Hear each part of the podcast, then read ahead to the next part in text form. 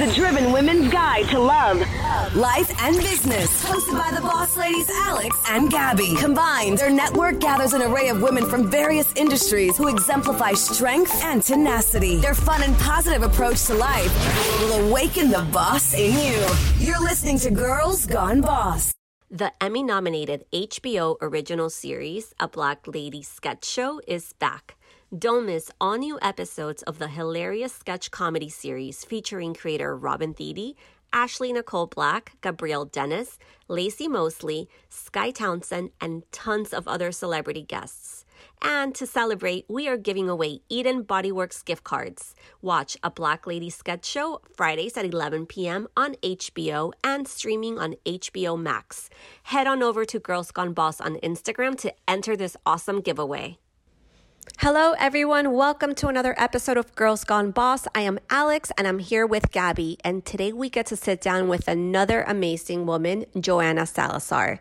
Joanna is a leading Latinx media and entertainment executive with almost 20 years of experience in TV production, operations, content digital, XR strategy, format development, licensing, acquisition, and platform development with a history of launching linear and digital networks for US and global audiences. Currently, Joanna is a partner at Two Goats, a creative technology studio focusing on building next gen creative consumer experiences for audiences around the world. Joanna is also a partner at TechRow, an education technology company. She is also a partner at Freedom Studios, a media company creating thought provoking, groundbreaking, and uplifting content for the global market that inspires social change. Joanna, you are clearly the jack of all trades. Welcome to the show. Hi, ladies. Thank you so much. I love. First of all, I love what you're doing. I love that this is part of the family. Anybody who's a Viacomer, former Viacomer alumni, we're all family for life. So I'm so proud of you, and thank you for doing this and holding this space for women and and and people in in in this industry. So thank you. Thank you for having me. Of course. And it's so true. We definitely have a family in MTVers and like Viacom. We I'm telling you, there's been a lot of them that we have featured on the podcast. So I had to have you on. I'm so happy that you slid into my DMs. I'm very, very happy for that. We're gonna so, do that show together. Yeah. So tell us, do you remember the exact moment you knew what career path you wanted to take? No idea. Um, first of all, I was um, I'm I'm the daughter of a cleaning lady. I was a cleaning lady myself, and I had you know I was a statistic. So, uh, however, I was a statistic in the Hamptons. So I was a cleaning lady in the Hamptons. So it's a little different. Um, people don't feel bad for me at all.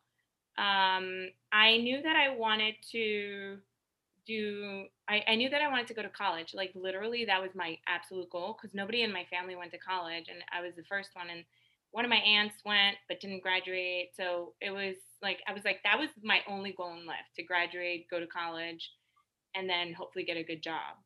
Um, but I was cleaning uh, the house of a of this couple with a with a with a, a daughter who was my age, and I mean this girl had everything, and but she didn't have motivation and determination, and I had all of that, but I didn't have all the other stuff she had.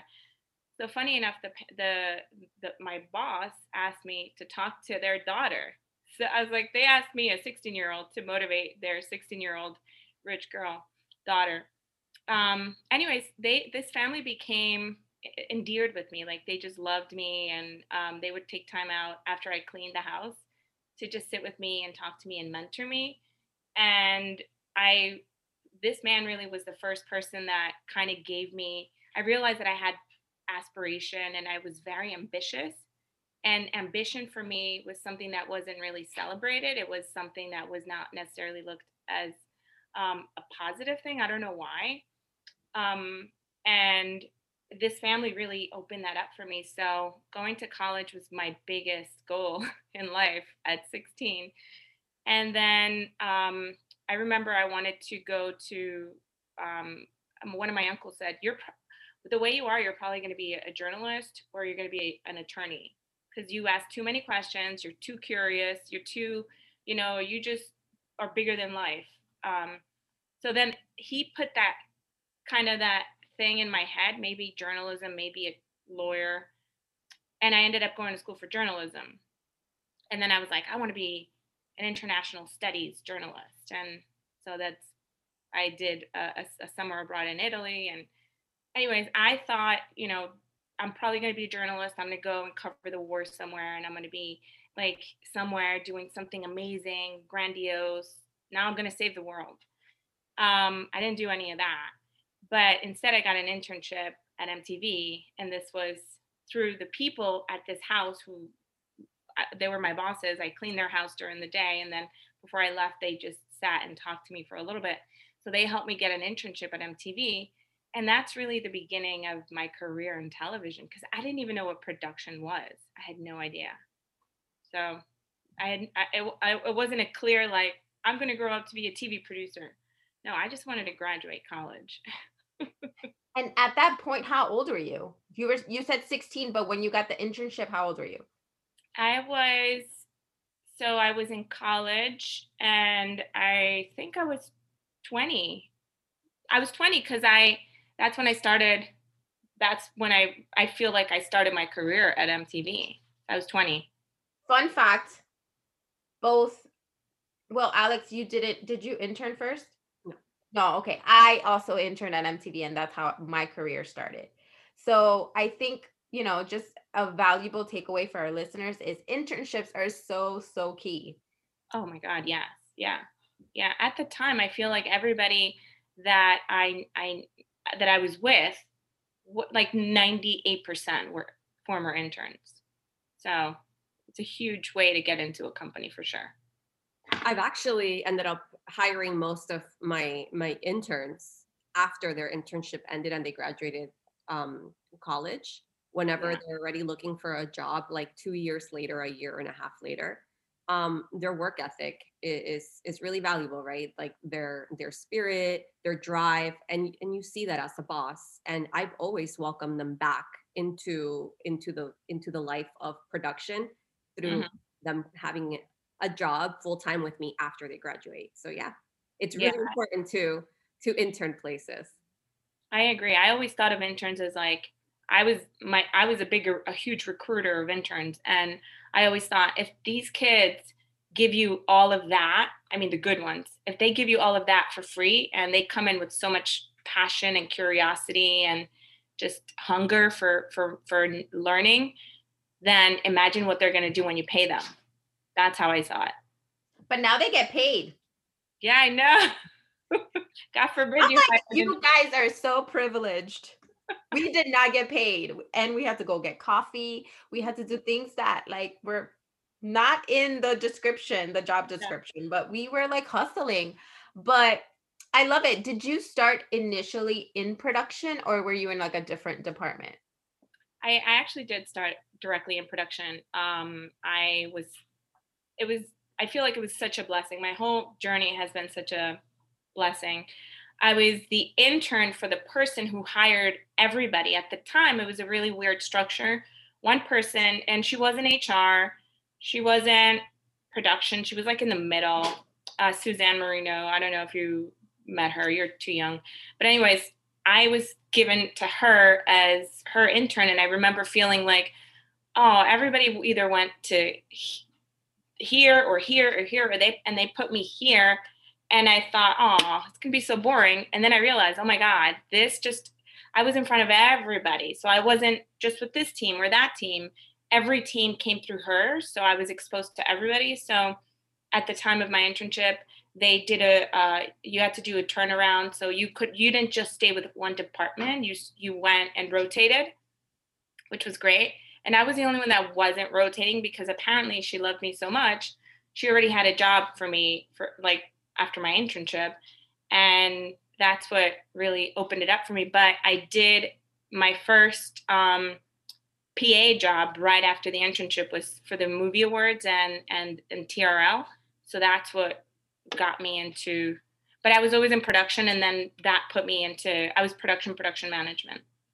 So how did you start growing in in in Viacom? Because you held um, numerous roles and eventually a huge mm-hmm. role. Do you want to talk about that?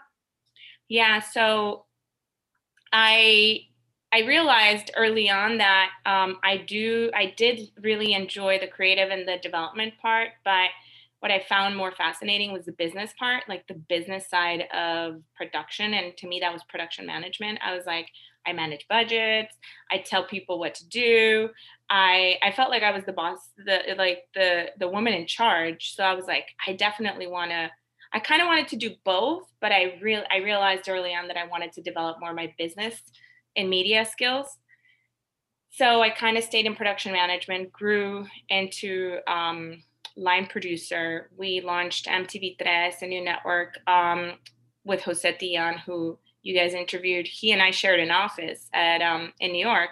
So when he took his 9 a.m. flights in to to make that 10 a.m. meeting, um, we were sharing an office. And um, at the time when we launched MTV Tres, MTV Tres was like a startup company it, within Viacom, and that's really when I started learning about myself and and understanding that I have these entrepreneurial ideas. I I I, was an I I was an entrepreneur, but I wasn't really an entrepreneur at the time. But I just had that spirit. So I I felt like when we when we launched MTV Tres, like I grew into line producer, and then I felt like I needed more to to really grow my career. Um, and I left and I started my first venture. So I was there for seven years, grew into line producer, um, and then left for seven years, and then came back as a VP of production planning and and operation uh, production planning and operations. Yeah. What was your proudest moment during that Viacom time? because you helped launch a whole new channel, which was MTV Tres. At the time, it was super amazing because it was finally like a channel that was catering to like US Hispanics and you know that the audience that that you we know now is so valuable. So what was some of the proudest moments that you have from like your MTV days? Oh my god, there were so many um, from the first because I feel like I had two lives at, at MTV and then Viacom because when I came back it was Viacom before it was MTV, uh, and you held that MTV badge really proudly, right? So um, I had so many proud moments, but I feel like the one the things that stick out the most for me um, from back in the day. I feel like MTV Tres was such because it was such an entrepreneurial experience. Like we were given a budget, we were told you need to have shows airing this day, like in two months. We didn't even have desks, we didn't have computers. It was like me and another executive, um, and I was 25 years old, and we were we were responsible for so much. I had never done this before. I was working with Lily, and we had to go and hire.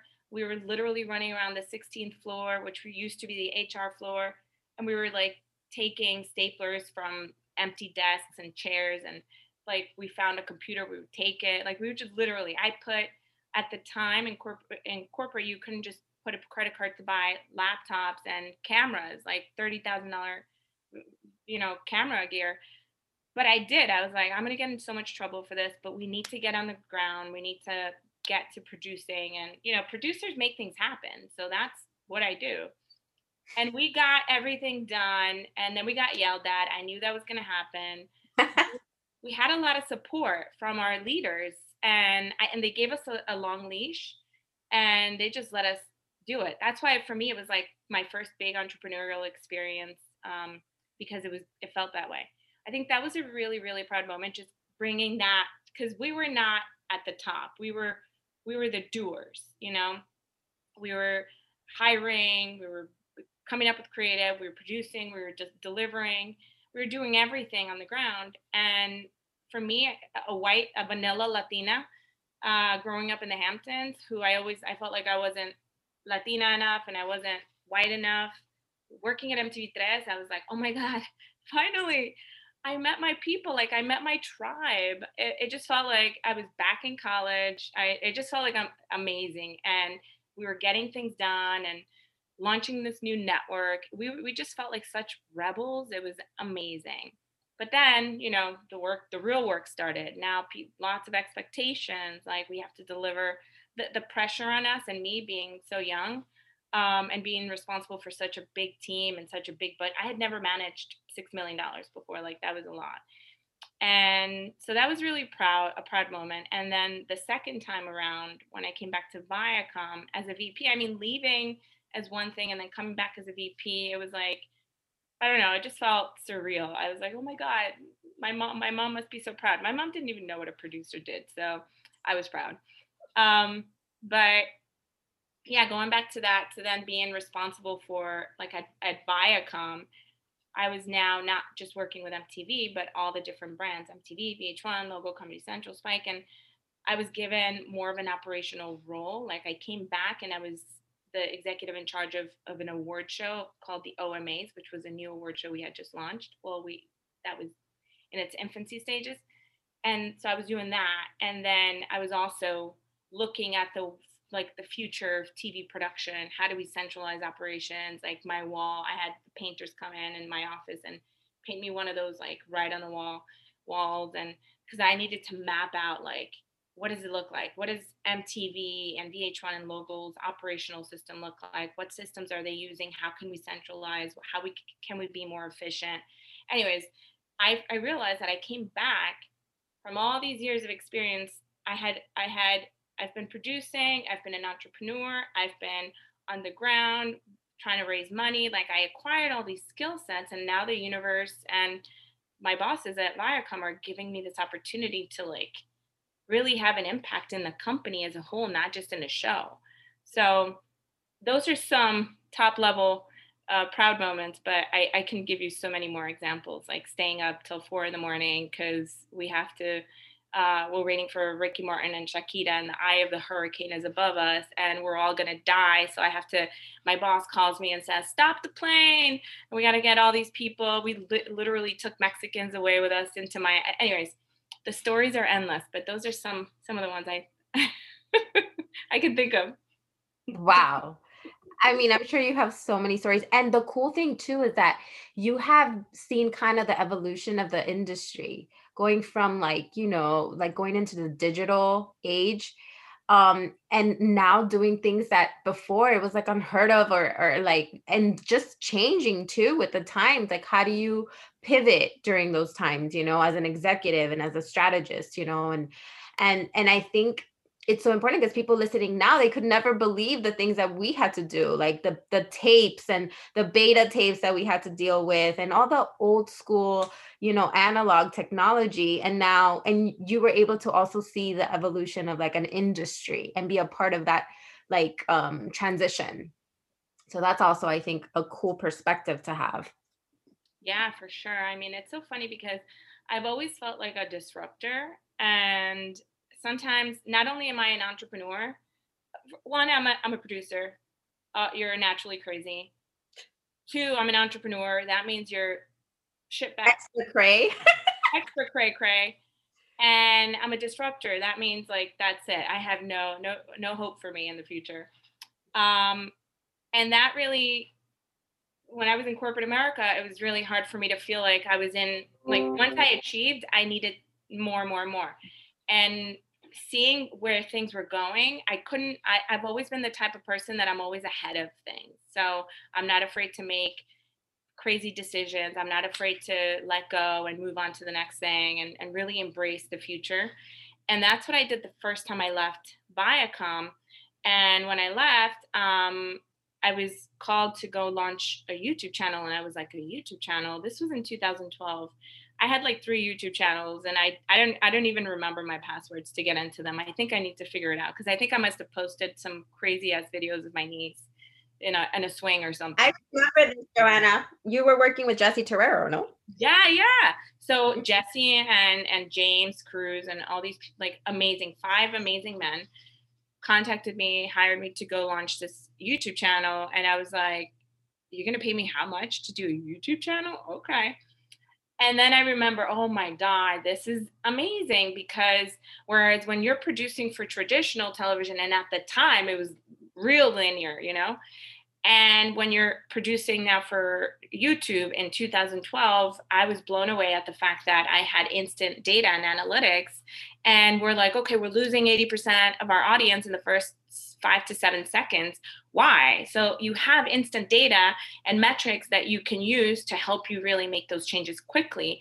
I didn't have that. Like you you have to wait for ratings and it was an it was so archaic. So that really opened my eyes to the future of content consumption and content creation for us as producers. So I was like, oh my God, like this is amazing. And that's really what what started me on that path. So I wanted more and more and more.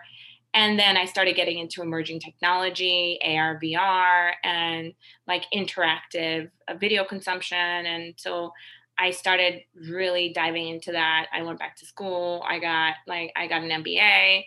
Um, I took some courses. It, it, like I'm always trying to keep myself updated. So that's why I said like when I went back to Viacom the second time, I had already I had acquired all these new skills, and now I was looking at things differently. So then when I went back to Viacom, well, right before I, I, went back, I started a company called Media Disruptors because my goal was to use all this stuff that I was learning to really redefine the fu- and reimagine the future of, of, of, of storytelling.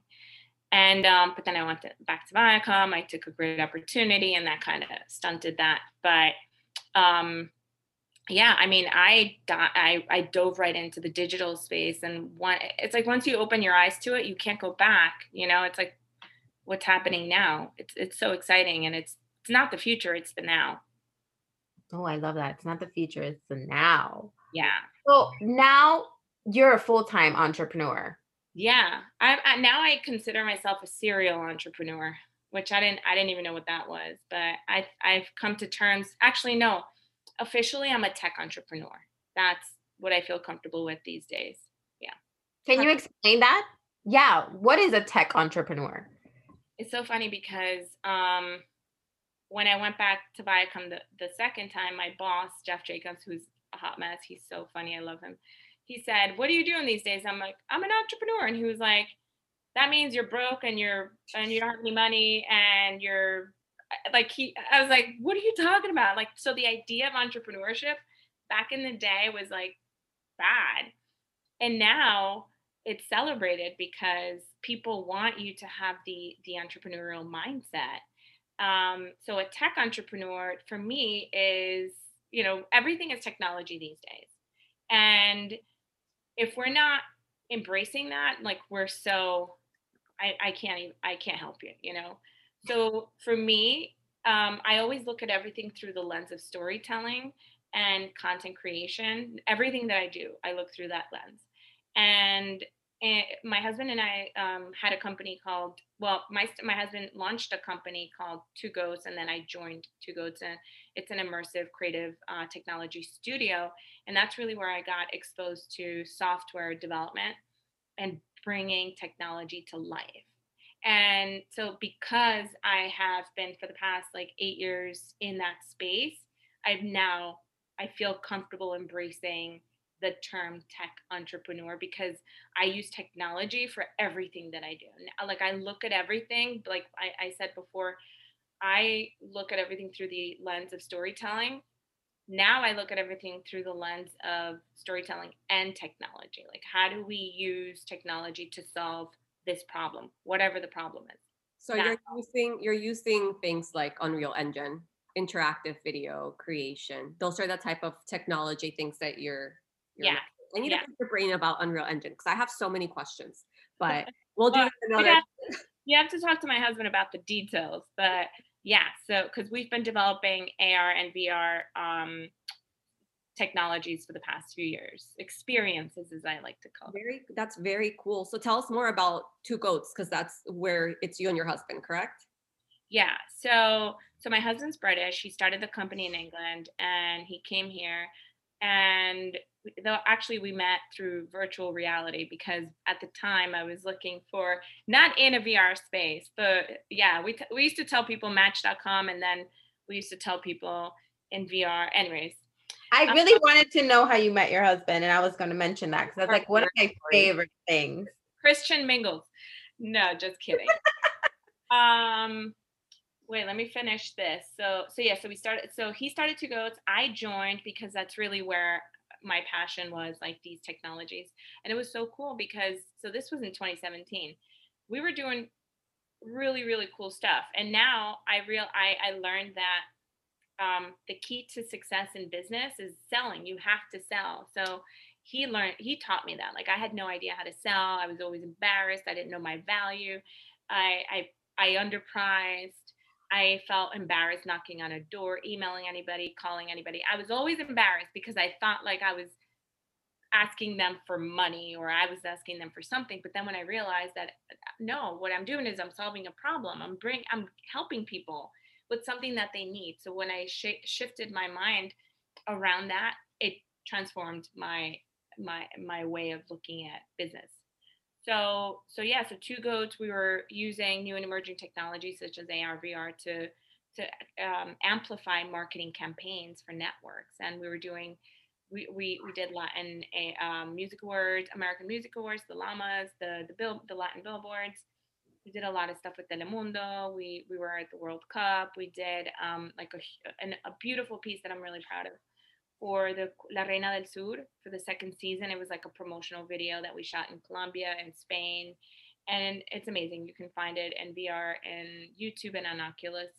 Um, so so yeah so two goats um, has been doing a lot of really cool stuff we started f- primarily doing vr stuff and then uh, pivoted into more ar stuff because in business you have to constantly pivot and make sure that you're generating revenue so ar w- was really the thing that was more uh, attainable by people because it's easy it's just a phone whereas vr you you need the headset so um so yeah, we did some really awesome stuff and we had a lot of fun. And then the pandemic happened and that, and then our business kind of went on hold. And what a big pivot that was, right? Yeah, yeah. And then I'll tell you quickly how my husband and I met. So we, before I went back to Viacom, I was um, with Media Disruptors. We were, we got a client who needed us to create some content I have a question. Sorry, just to interrupt you a little bit. When you were with Media Disruptors, is that when we were doing the stuff with my fashion store? Or when was it that week? Because remember, we were filming for a reality show. Yeah. Remember? yeah, I do. No, no, it wasn't Media Disruptors. It was um, it was right before Media Disruptors because Brenda and I were looking at we were actually doing it on our own and then when i realized oh my god i can i can do this like i had the courage to i can go out i can i can develop with my friends we can produce it with our own resources we can get distribution because we know the networks um, and then that we made it official and then we launched uh, media disruptors but yeah yeah. And that was during the time that you met your husband. That's so cool. No no i met him after that. So i met him in 2015 and we were working on a project together. The project didn't go anywhere, but we ended up getting married, so that was good. that worked out. Yeah. So was it like love at first sight, or it was like, oh, he's I, cool?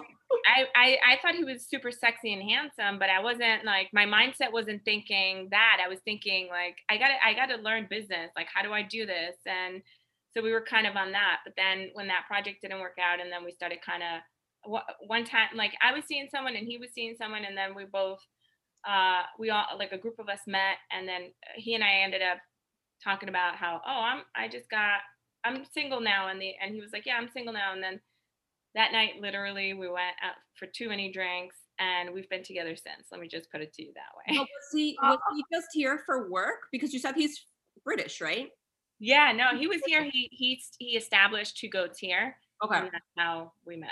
Yeah, so. So I met two goats. Two goats? I, was, I was gonna hire two goats, and then I ended up owning two goats. but why two goats? Are you the second goat? Yeah, that's what I tell everybody. Then I'm like, he named it because he was waiting for me. No, the story is is really cute. It's related to his family. So they they had a pub in England. I feel like everybody had like everybody's family had a pub. Uh, so they had a pub. Um, his great grandparents or or grandparents in the family, they used to have a pub, and the pub's name was Two Goats, and so that's how, the story behind it. Yeah, he tells you he's British, so he tells you a, a, more colorful, longer longer story that sounds way better. I just get get to the bottom line. and I'm sure his accent really got to you too. I love oh, a British yeah. accent. I was like, talk to me, just talk to to me. I love I love Joanna. She's she is a producer. She's like, get to the point. This is a story. A B C D done. Yeah. Yeah. But you know what? It could also be two goats. Like I could see it like greatest of all time. Two Now, of oh, you. yeah. Okay, that was the other thing. I had never heard of Greatest of All Time. And then my little cousin, we were at the beach one day and he's like, Oh, you know, he was like a Guido Colombian. He's like, Oh my God, I love the name Two Goats. You guys are the greatest of all time. That's so dope. And I was like, I look at Rich and I'm like, Oh my God, that's so cool. We could tell people that. I had no idea that goat was greatest of all time until that moment. Well, now you know you're a goat. Don't like you've been ahead of the game all along. Listen, like anytime my friends think of goats, they now think of him and I. My cousin just sent me this. That's so Aw, it's a notebook with two goats, guys. Yeah. I love it. And we know also just knowing you and your trajectory, you're such a person all about social change and and making an impact. So talk to us about Freedom Studios and what you're doing there to create that impact. Yeah. So it started, uh, and actually, you and I, um, a million years ago, back in uh, 2009 in Miami, we launched. Um, when I- when I was when I left Viacom the first time, I was like, I need to go save the world and do something along those lines. So I, I learned about social entrepreneurship, and and that's really what got me on that path. So I was like, I'm going to start a company that's going to be all about good media and good stories. And that was a Zenith, my first company. And that was named after my grandmother, who, in my mind, was the first social entrepreneur I've ever met. Social entrepreneurship is business that has uh, multiple bottom lines uh, profit, people, planet. And for other people, it's profit, people, planet, animals, or like something else. So it's really purpose driven, passion driven, impact driven business. And um, so I, I launched, I, I had a business coach at the time, and she was like, well, you need to get involved in the community and you need to get coaches and you need to get this and that. And I was like, oh my God, how, like, I'm launching a business. I don't have time for all that as well. So I had to make time for that. So I found out about this organization, Young Women Social Entrepreneurs. I contacted them. At the time, I was with my business partner, Glow, who I love. She's my best friend to this day.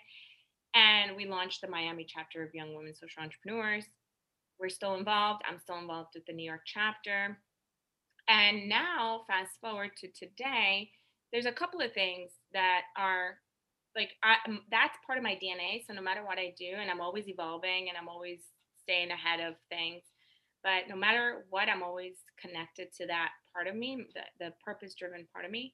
And so today, Freedom Studios is um, is a, is a production company that focus on developing, producing, and delivering content that is impactful, that's um, con- uh, socially conscious, that's um, we are doing a lot of stuff with like female driven narratives. Uh, we're looking, we're very excited about telling women's stories, getting things produced by women, working with other women. So that's something that we're pushing forward. Um, and also, we are in the BIPOC space. We're Latinas, all of us. Um, Julia comes from, uh, she's a former development executive at A&E. Uh, Mei Ling is a, is a current executive at Saatchi and I am, you know, a former Viacom executive. So together we're like, let's let's just do this. So that's what we're doing with Freedom. Um, Tech Row is another uh, um, venture that I'm part of. It's uh, it's an educational platform. So we're looking at um, how do we incorporate immersive and emerging technology into the classroom experience or the new whatever the new normal becomes right? Now it's there's a hybrid and i think we're going to be moving in that direction. Kids are going to have the opportunity to learn wherever they want and however they want. And for me i think that um, education is, is one of my biggest core values. So using technology to really uh, help improve education and bring education to kids in places that they usually would never have access to these technologies is one of my biggest passions so that's what we're doing with Tech Row. And then another venture is Food Stream Network, which is my husband and I. Um, so he's really leading that charge during the pandemic um, when the whole thing happened. We and our and our business went on hold. We decided to get on the ground and go feed New Yorkers. We didn't even know that there was like food insecurity. I didn't even know what food insecurity was. I didn't know what a food desert was. so when you when you realize that there's all these issues and one of the wealthiest cities in the in the world and it's literally in my doorstep you can't just again you can't close your eyes to these things so we put our heads together and using technology to to solve some of the problems that we saw um, that's what foodstream does so it's we're creating something like a linkedin for food um, and that's my husband's leading that charge so yeah so that's my world of social entrepreneurship Wow. What do you mean? That's like a huge universe. You're doing so much. I got one life to live. I I I, I got to do it all. And if they say you can't, they're well, they're they're half not lying because it's true. It's hard, but hey, you know, you gotta you gotta live your life. You are such a disruptor. I love it. And the LinkedIn for food, can you dive into that a little bit? How does that work? It's amazing. So one of the biggest things that we saw. So during the pandemic, Rich, my husband, was on the ground, like literally uh, putting pop up farmers markets all over New York. You see a, a, a British sexy man in like farmer outfit driving a huge truck. Like he is so prim and proper and British looking. And then you see him dressed like a farmer driving trucks all over New York, feeding Harlem, Bronx, Queens, Brooklyn. It's hysterical. But that now he's known as Farmer Rich. Um, so he was doing farmers markets and I was feeding like the Bronx and all this stuff.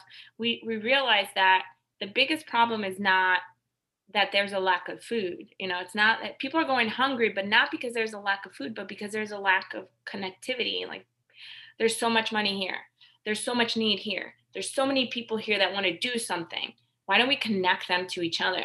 So the LinkedIn of food is going to do that. And the and he's been building the the platform for several uh, months now, and and it's going to be launching in like a week or two.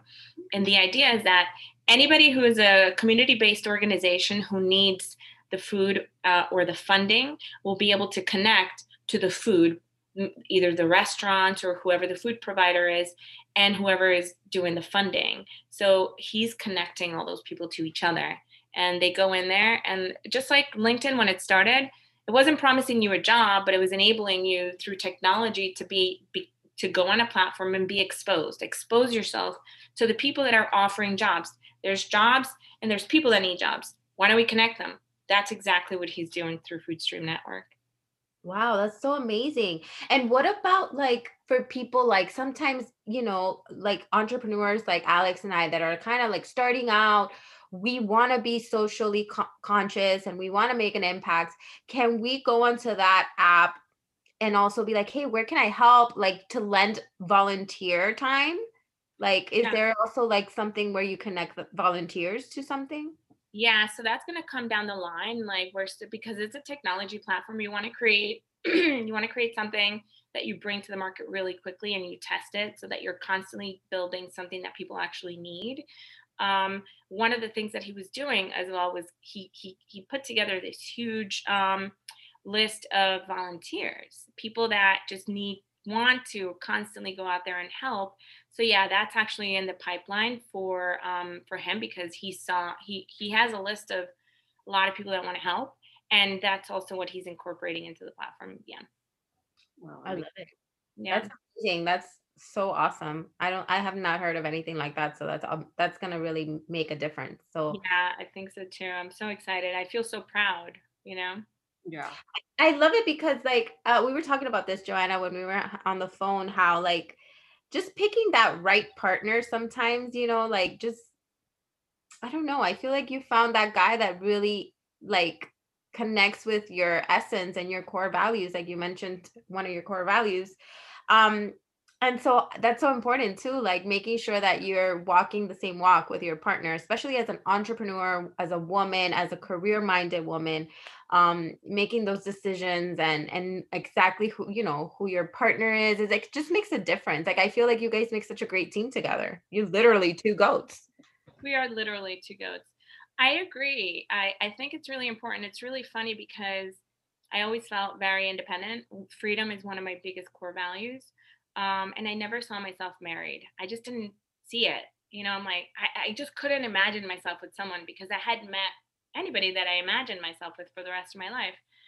And I, I was on a mission, you know, I have big dreams. I'm, the first one in my family to break a lot of barriers and i'm going to continue to do that because i want to inspire everybody in my family to to to feel that they too can do it you know so but when i met rich um and he was thinking the same thing he's like you know i'm not going to get married da da da but i think we just we felt like you know what it feels really good it feels like we're in alignment uh, and I started feeling like, you know, and I was super transparent with him and I was upfront because I was like, I don't have time for this. Like, what's your deal? You know, what's your situation? I think we had been dating for like two months and I was like, what do you want in life? Tell me what's going on because I don't have time for this. And I don't, yeah, I don't know. It would be funny for you guys to hear his side of the story. It's probably completely different. So you literally were like, "What are we doing? Um, just tell me the game plan. What's the budget?" yeah, like I like totally, a producer. I totally produced the shit out of my marriage, a hundred percent. Like I made that shit happen. I love it, like a boss. Yeah, yeah. No, I was like, because I don't have time for this. You know, I was on Bumble. I was like, I need, I don't have time for the. I like that part of my life needs to be resolved because I need to focus. Girl, I, I, feel the same way. Like I'm like, how can I resolve that part of my life? Because I'm the same way, right? I'm still single. Um, but I'm like, man, you know, I feel like it, okay, we're badass now that we're sick that I'm single, I guess, because you guys are married now. But when we were single, we were badass, or I'm badass, whatever. But imagine with like a great partner, with like somebody that really lifts you and like encourages you, supports your dreams. I feel like you would even like rock even more. Like there would be so much more confidence, so much more swag in your step. Like I feel like a good partnership just brings the best out of you. So I'm just can't wait to find that, you know? Yeah. No, you know what it is, and I don't know what Alex thinks about this, but for me, I really believe that when I shifted my thinking, because I wasn't looking, I'm not, I didn't need anybody. I don't need anybody to be happy, to be successful, to be me. I don't need anybody. But what I realized was I always had a list of the things I was looking for in a partner. And then I shifted it because I was like, that's the energy I'm putting out. So I shifted my list and I put a I put together a list of the things I want to give in a relationship and the person I want to be in a relationship. And then I started creating that self for my for myself. I remember I was in a like my aunt and my mom, my aunts especially, they were like, What's gonna going on? Why don't you get married? People people just assume that it's like it's because I don't want to get married. I'm like, well, I just haven't met somebody that I want to be with. Like, chill. And then I was I started telling them, you know what? God, because they speak in those terms, I said, God is preparing my partner for me. Right now, God wants me to prepare myself for that person, and God will put us together when God feels ready. And they love that answer. So I just always gave them that answer. But deep down, I really believed it. I'm going to use that, girl. Yeah. Uh, para que, dejen de joder. Para que dejen de joder. Like, and then they were like, ah, oh, okay, okay. I, I like, I like, I like the, what you said that you had to shift your mind about what you wanted and who you wanted to be in a relationship because that's something that I don't think we've heard any of the women podcasts say before, mm-hmm. and it's it's so on point. I had never thought of it that way. Yeah, because you can't expect something from someone if you're not that yourself. We mirror who we attract. Yeah. It's so true. 100%. And and if you look at who I was dating before and then my husband is like perfection, you know, he's exactly what I envisioned. I love that you're so in love with him still. How long have you been married? like 2 days. well, no, did in 2015, so. Yeah, we met in 2015 and literally were like moved in right away. No. Like uh yeah, we oh, a year later we were already we signed a lease together. Oh, somebody's here. And then, um, yeah, we've been, I think, married four years now. So I love that. Congratulations on that. I think, um, I think that's so important. I partnership that that's one thing that I'm I can't wait to finally find that guy, you know? Because we're we're so, you know, we're like the type of women we are, it has to be like a special guy, you know, that's kind of like an aligned, you know. So I'm I'm happy for you. But just moving on, what women inspire you? We've talked about a lot of, you know, the men that had kind of been helping you out or the family in Hamptons, but like have there been any women along the way? Yeah. Um well, 100 women inspired me my whole life. Uh, I come from a very strong matriarchal family, so my my grandmother was my biggest source of inspiration. Um, she was the first social entrepreneur I ever met. She really is the, the essence of my like my core. Um, and my mother, my mother is an extremely strong, powerful, independent woman. Um, hardworking. I think my work ethic I got from my mother. Um, and I could go down the list of all my aunts. Um, but I think when I look, it's so funny because when I was 12, um, I read something that Hillary said. Was it when I was 12? No, maybe a little late, uh, older. Anyways, one time I read something that Hillary said. Somebody asked her, Hillary Clinton. She somebody asked her, "Oh yeah, you dated um, a guy who's um, who's pumping gas at a gas station. Imagine what would have been like your life if you would have married him. She said, Yeah, he would have been the president of the United States. I was like, oh, oh my God, I got goosebumps. I was like, Oh my God, I love that woman. So I always felt so inspired by her strength.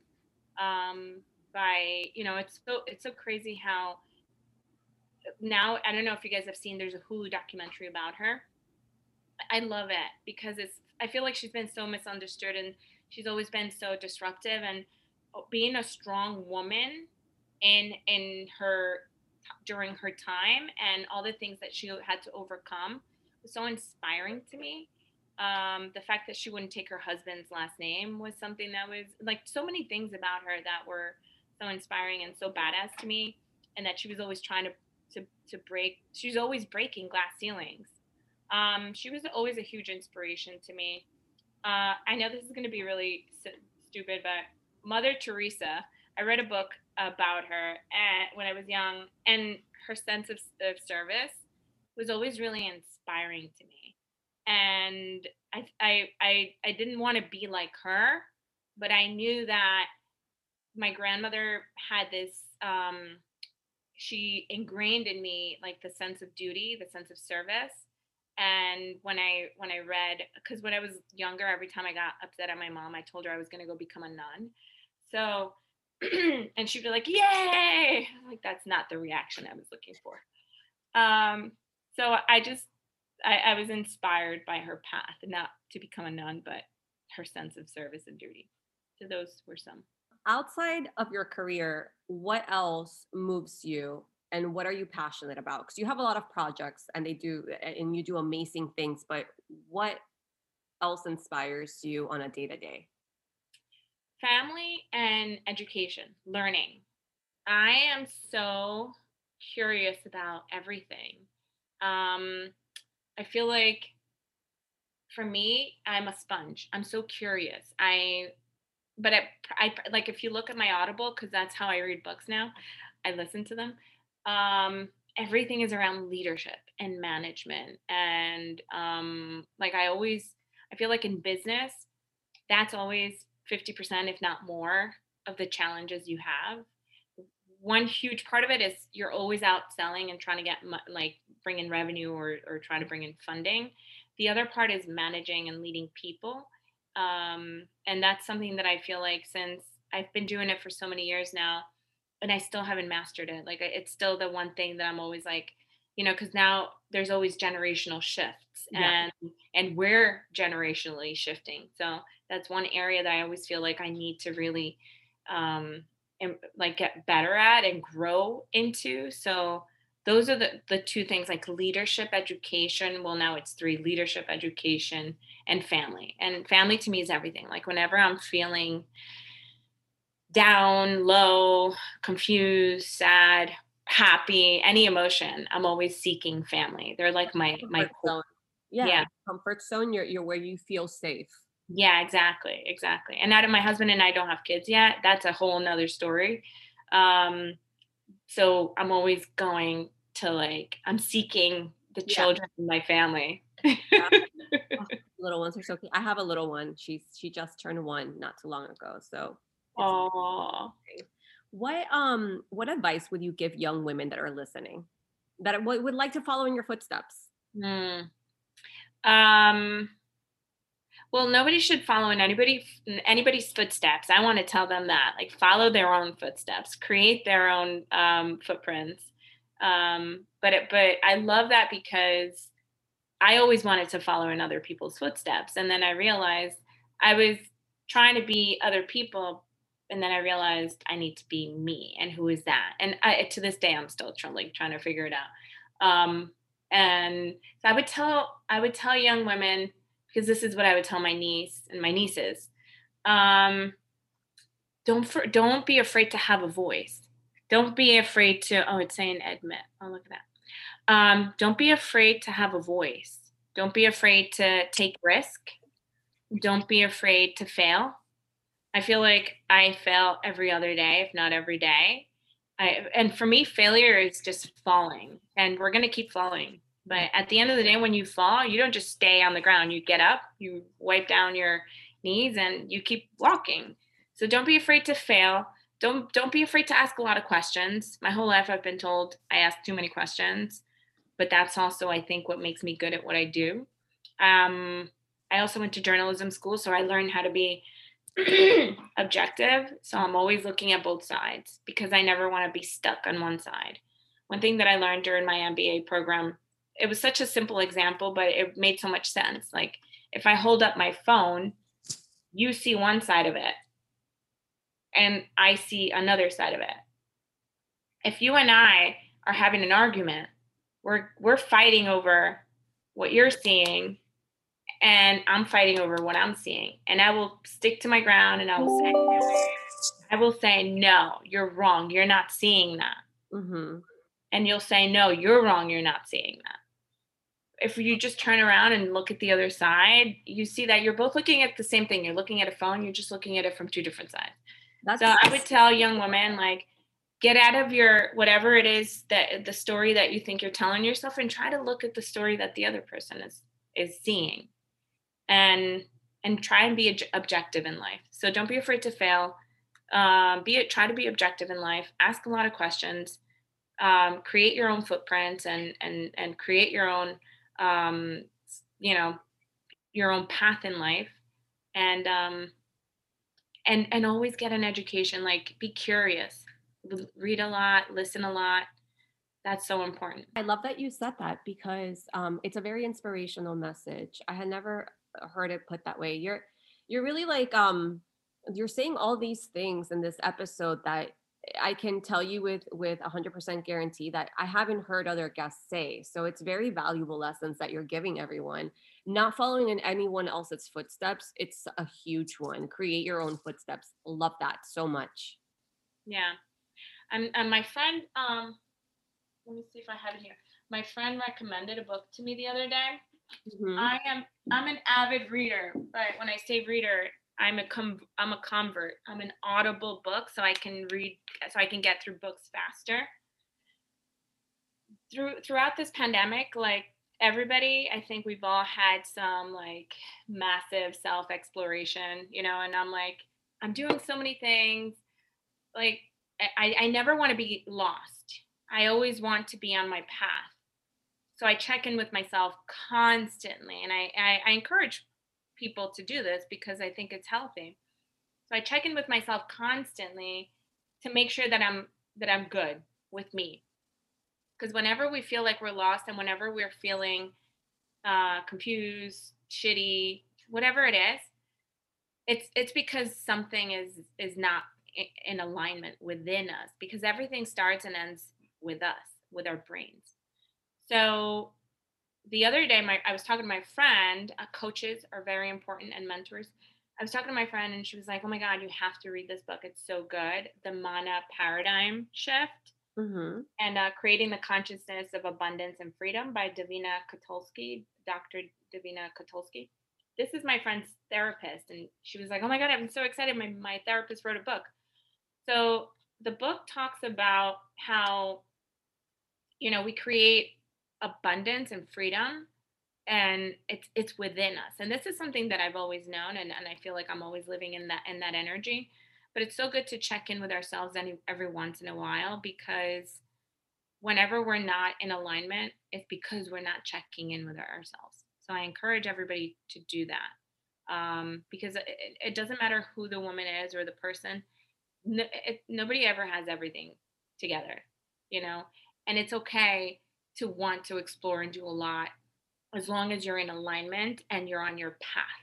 Like for me, my passions are education. That's why I'm doing TechRow, uh, solving real world problems with technology, FoodStream, uh, executive producer, creative technologist, TechRow, um, Freedom Studios, storytelling. So everything is in alignment.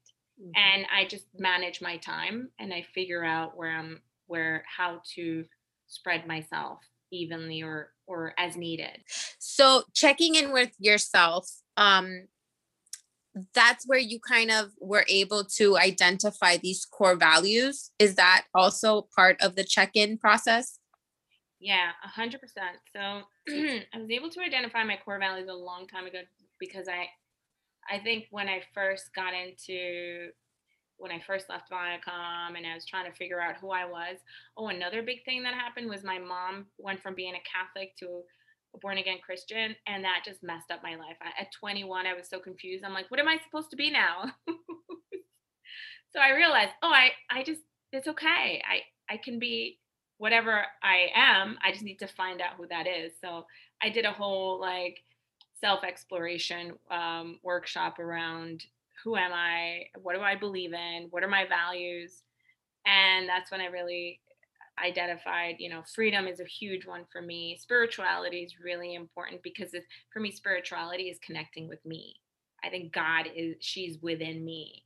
Um, uh, so, you know, family, these things that ground us you know so checking back in with those uh, and and yeah and listening to the work is is inside of us we're always searching outside when the answers are inside so meditation is huge um yeah check in with yourself constantly i love it i think i'm definitely going to figure out my core values because then th- you can work around those to really create that the life you want a hundred percent. Yeah. And I it, love that.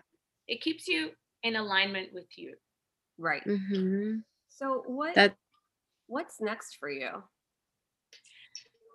There's always more. Like for me, I want to be one of the most powerful women in media. I want to help transform the way we tell stories, the technologies we use to consume content. I want to have my hands um, in the education space with these technologies. I want to create a hybrid between, um, you know, the uh, how we consume media responsibly how do we tell responsible stories? Um, i don't want to contribute this is something i've been thinking a lot about especially since the last election and fake news and fake media and all this stuff and we're getting into another era that you, we don't even know. Ladies it's, it's going to get like we think it's bad with the fake news and all that stuff. It's going to get worse because the technologies that we're building are so powerful. Mm-hmm. when you one thing is like you hear that this is not true this is not accurate um, journalism is going through a whole other shift. Um, but the technologies that we're building right now are, you know, like there's something like deep fakes where they you can change a person's face. Like right now, you can change my face and you can make my my lips move, and I can say whatever you want me to say. Just program it into a computer, and that's it. So like these things are. This is the next generation. Like where we're in this fourth um, uh, industrial revolution like things are happening that are exciting. It's not to be scary they're exciting. You know back when an airplane was built and a train was built people were like oh my god we're dying and the end of the world is here. It's not the end of the world. It's just i want to be aware and responsible of how we build stories in the future how we tell stories in the future what technologies we use in the future um, so for me, I'm I'm going to be the same version.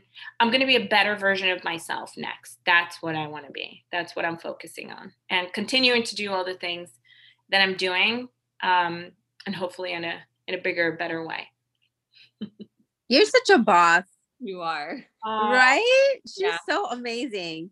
Where do you get your confidence from? Do you think it comes from like just experience? Because I feel like a lot of us we we suffer from uh, you know the imposter syndrome and but you're so confident you just said i want to be the most powerful woman in in in media. One of. So one of Yeah. And the Right. reason I say that, I don't mean to cut you off, is because to me, power is not like, oh, yeah, look at me. Uh, I'm powerful. No, it's to me, it's I'm on a mission. I'm on a mission to break barriers, and it all stems from my family.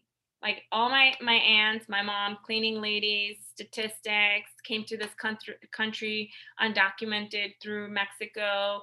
They got like fake papers. I came here because my mom married somebody just so she can get a green card and then bring us here. Like that's my story. Like my whole family is that story. I want to create the next generation of my family and I want them to I want the next generation after that to be like I want somebody in my family to be a president, to be a doctor, to be a lawyer, to be these things that I didn't grow up seeing. Um, so my confidence is not. It, I I don't think there's such a thing as confidence. I think that there's such a thing as self journey, self exploration, and the power within. So I go through insecurities every day. I go through. That's why I'm reading this Mana paradigm shift now. Um, I think that just checking in with ourselves it's it's so healthy. It's so it's I, I don't think i'm confident. I think that i'm just not i'm not afraid you know? And when i said i wanted to be the most powerful woman one of the most powerful women in media um, comes from that you know? Not being afraid to to believe in myself to be my biggest cheerleader um, people might mock me might make fun of me like that's been my thing my whole life but that's what you got to do when you think big. You got to be okay with people thinking all those things about you um, as long as you know your core and as long as you know who you are and where you're going then i think that projects you know people people see that. And it's okay it's okay to think that big because for me it's like i have nieces and nephews now i think that's my strength. To me it's like they're looking at my social. They're listening to what i'm saying. Yes, i have to be responsible for them. Yes. that's where that quote unquote confidence comes from. It's really for them. I can relate to that because I have nieces and nephews.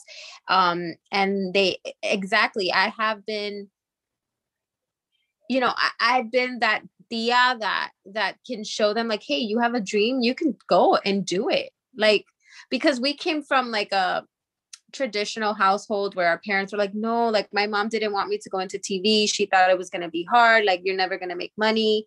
And clearly there are jobs. Clearly we can make money. Um and so we're now in a generation of like what dream do you have? How can we how can we make it happen? Let's go. And they're seeing it through me through me living my my dream through me being entrepreneurial to me like you know helping others being positive like especially now with social media there's so much room for like negativity and to be part of that boat of negativity when you know we should champion women and we should champion people that want to shift that and want to empower each other. Because you know there's always been that stigma that women don't support each other and that's a lie. I, I i think we should shift that and because of women like us we are shifting that and we are not glorifying the bully culture you know A hundred percent, a hundred percent. I think that, I think because I came, I grew up in such a matriarchal family, and my family is such a family of service, and we're all always there for each other. And my grandmother really built that culture in my family. I see life through that lens.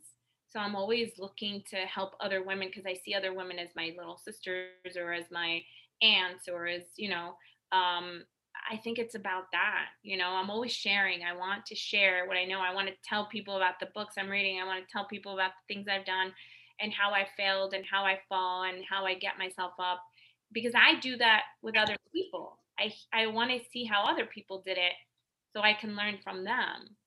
Um, and I think that's so healthy. You know, I'm not so always healthy social like yeah yeah yeah but but I, but I do want to do more social, just showing you know how I fall on my face and then how I get up. So hopefully that inspires somebody. well this is exactly why we do what we do to show that story to show that back end and to show that you know, we fall, but we get back up and then, you know, there's better on the other side always. It's it's this or better always. I love it. And and this made a lot of sense when I saw you guys doing this because I've always seen you like that. You've always been that mm-hmm. way, you know, and I've known you for many years and you've always been that person. So I salute you ladies for doing this. I'm so mm. proud. Thank you so much. Thank you for your time. Thank you for this early Saturday morning interview. I know it's early, even though Alex is a mom and she's like, I'm up at 6 a.m. I was like, girl, this is early because we had one earlier at 8. we had another interview. Wow. So thank you for um, you know, really just diving into your world to our audience because I think what you just mentioned is going to be so valuable to them and and this is why we do it. We want to not not only celebrate women like you but also lend a hand to women that are coming up and that are trying to find their way. So thank you so much. Oh thank you ladies. Thank you so much. And now to end it alex has to guess what sign you are. Okay so i'm thinking you're either a capricorn or a scorpio. Oh wow. Oh i'm so bad at this. Okay. But, okay, but you have to take into consideration all that she said. Did I you study it? the fact that you guess people's signs, like kudos to you because I don't even know. I barely know my own. So that always gets it right. What are you? I'm a I'm a Taurus. I, that's the third one I said, right? But I think that with the feedback, all of us. But I said, oh, you said Taurus. Well, I, when you guys were talking, I said, if not, you have to be a Taurus, is what I said. Oh, oh then you're good, Alex. You got it. Yeah, come on. I got. I, it was my third try, so doesn't. You're count. getting good at this. She's definitely a Taurus. Do you see Taurus in her though? Yeah, I do. I do. Yeah. So Taurus. I'm super Taurus. I'm like, I'm very grounded, but I'm very. Ah. Yeah, it's like chop chop. Let's go. yeah. It drives my husband crazy because he's an Aries. What sign is he? He's an Aries. Oh yeah, yeah, yeah. An air sign. Mm-hmm. He's okay with being like, oh. yeah. And I'm like, where can people follow you? Where can they find, you know, about two goats? Is there anything that you want to share so that they can oh. follow you? Yes, thank you so much. Yeah, please follow me. This is where I'm really bad. So you can find me on Instagram. I'm big on Instagram, um, underscore Johanna Salazar, two N's.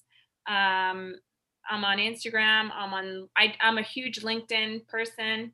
Um, there's Freedom Studios Inc. on Instagram, Tech Row on Instagram, and um, Foodstream Network on Instagram, and Two Goats on Instagram. all of them. we'll tag them as soon as the, the episode is out. We'll tag all of those and make sure that people are following you. But thank you so much again for your time and for everything that you shared today. I think it's going to be so valuable. And thank you everyone for listening. Um, until next episode, we'll catch you guys later. You're listening to Girls Gone Boss, hosted by Alex and Gabby. I love you guys. Oh, yeah.